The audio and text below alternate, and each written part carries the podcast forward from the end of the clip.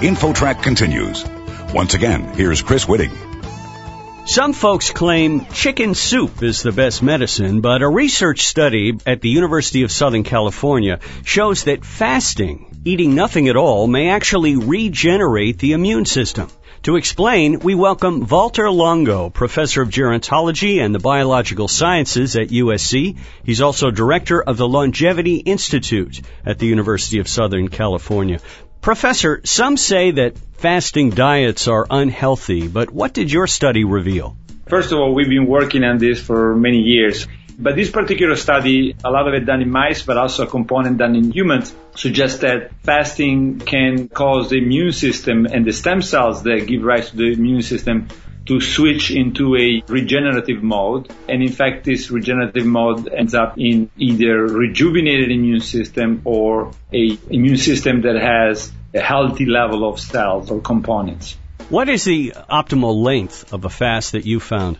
Well, in humans, we're now carrying out a uh, clinical trial. We don't have them do a fast anymore because it's a little tough for most people, but it's what we call a fasting mimicking diet. So a diet that is about anywhere from 750 to 1000 calories per day. And the diet has been identified to replace fasting. So to do what fasting does without having to do the complete fast. And this lasts five days.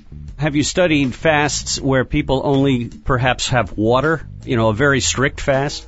Yes. We've been doing that for a number of years with cancer patients where, for example, we just finished a phase one clinical trial and 18 patients that have done one to three days of water only fasting. I've noticed and I've read and observed that when different creatures, humans or dogs or cats are sick, they will stop eating or they'll lose their appetite, as if this is a natural function of the body to help it heal. Is that correct, or is that just sort of a random occurrence? It's hard to know because, of course, the alternative hypothesis would be that if you're sick, you don't want to add, and not all the sicknesses lead to this voluntary starvation. So the alternative hypothesis would be that you just don't want to put additional energy into your intestine having to uh, digest food and process new food. So, you know, there could be all kinds of reasons for it. But yes, of course, one of it could be that the body is trying to organize to fix itself in multiple ways. Before we have shown that the fasting causes protection of the cells. And now I think uh, we're adding to it by showing that it can cause regeneration of the cells by activating stem cells. Is this something that our average listener could conduct a fast on their own for three days, or does this require medical supervision? It requires medical supervision. Now, with these fasting mimicking diets, the hope is that soon enough they'll become available, they'll be clinically tested, hopefully they'll be fairly inexpensive, of course, people in those four or five days won't have to pay for food, right? So that's another advantage, but they'll have to be medically supervised. So whether it's a registered dietitian or a physician, they will have to make sure that the patient can in fact undergo fasting. People think of fasting as something that is fairly straightforward and non-dangerous, but actually fasting is very, very powerful and and you can think of it as as powerful as a cocktail of very strong drugs.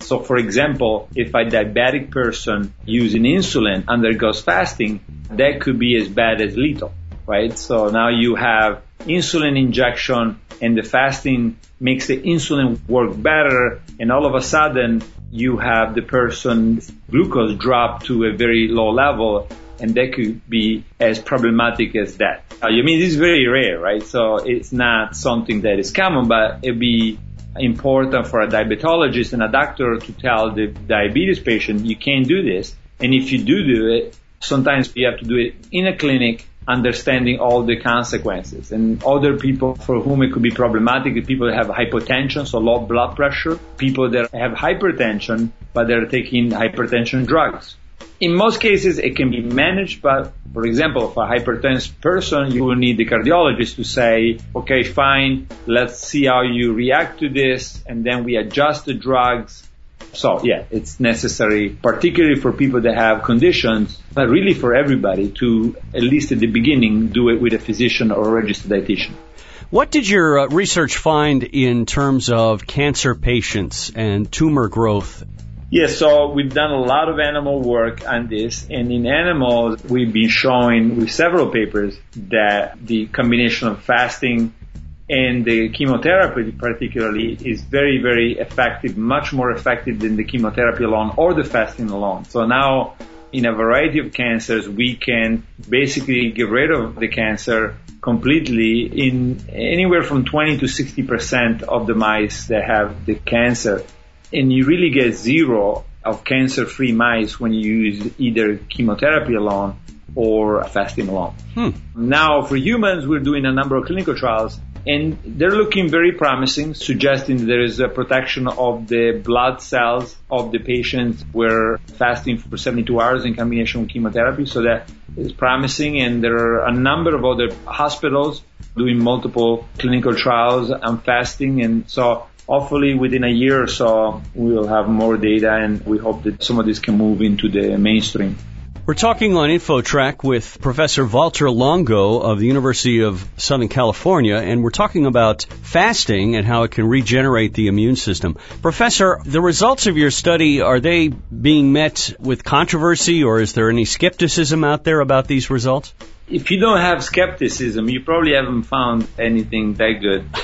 I think that there is skepticism and that's good and we don't mind it. And I think the majority of people realize that these are very strong results, but they need to be repeated by others. They need to be tested clinically in bigger clinical trials. So we, we feel very confident about it, but that's a process and that's good that there is skepticism. I know in other cultures and in other parts of the world, fasting is considered much more of a mainstream thing than perhaps it is in the Western world.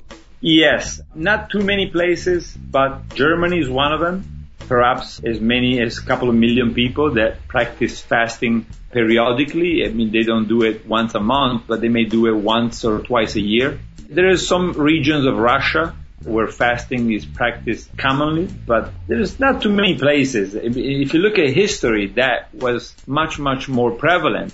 Some say that a fast, besides what you say about the immune system and so on, that it also can play sort of a housekeeping role with the body, allow, for example, the liver to cleanse itself of stored toxins and so on. Is that true? Is there anything to that belief? A lot of it is really not well studied. Not much of it has been really shown, but we do know, for example, and that's a fact that the cells undergo something called autophagy. After a few days of starvation, many, many of the cells of a human body or a mouse undergo a process of cleansing inside, basically. So the various compartments are eating up a lot of the molecules and macromolecules in it, and they're basically setting up for a long starvation period. So there is clearly a intracellular inside of the cell cleaning up. Now, whether the liver or organs are cleaned up is not clear, and that's one of the things we're looking at. So we started with the regeneration of a system. Now we're looking at is there regeneration of organs? Well, it's fascinating stuff. Professor Walter Longo, who is professor of gerontology and the biological sciences at the University of California. Professor, thank you so much for joining us today on InfoTrack. Sure, thank you. You're listening to InfoTrack, the weekly show with information you should know.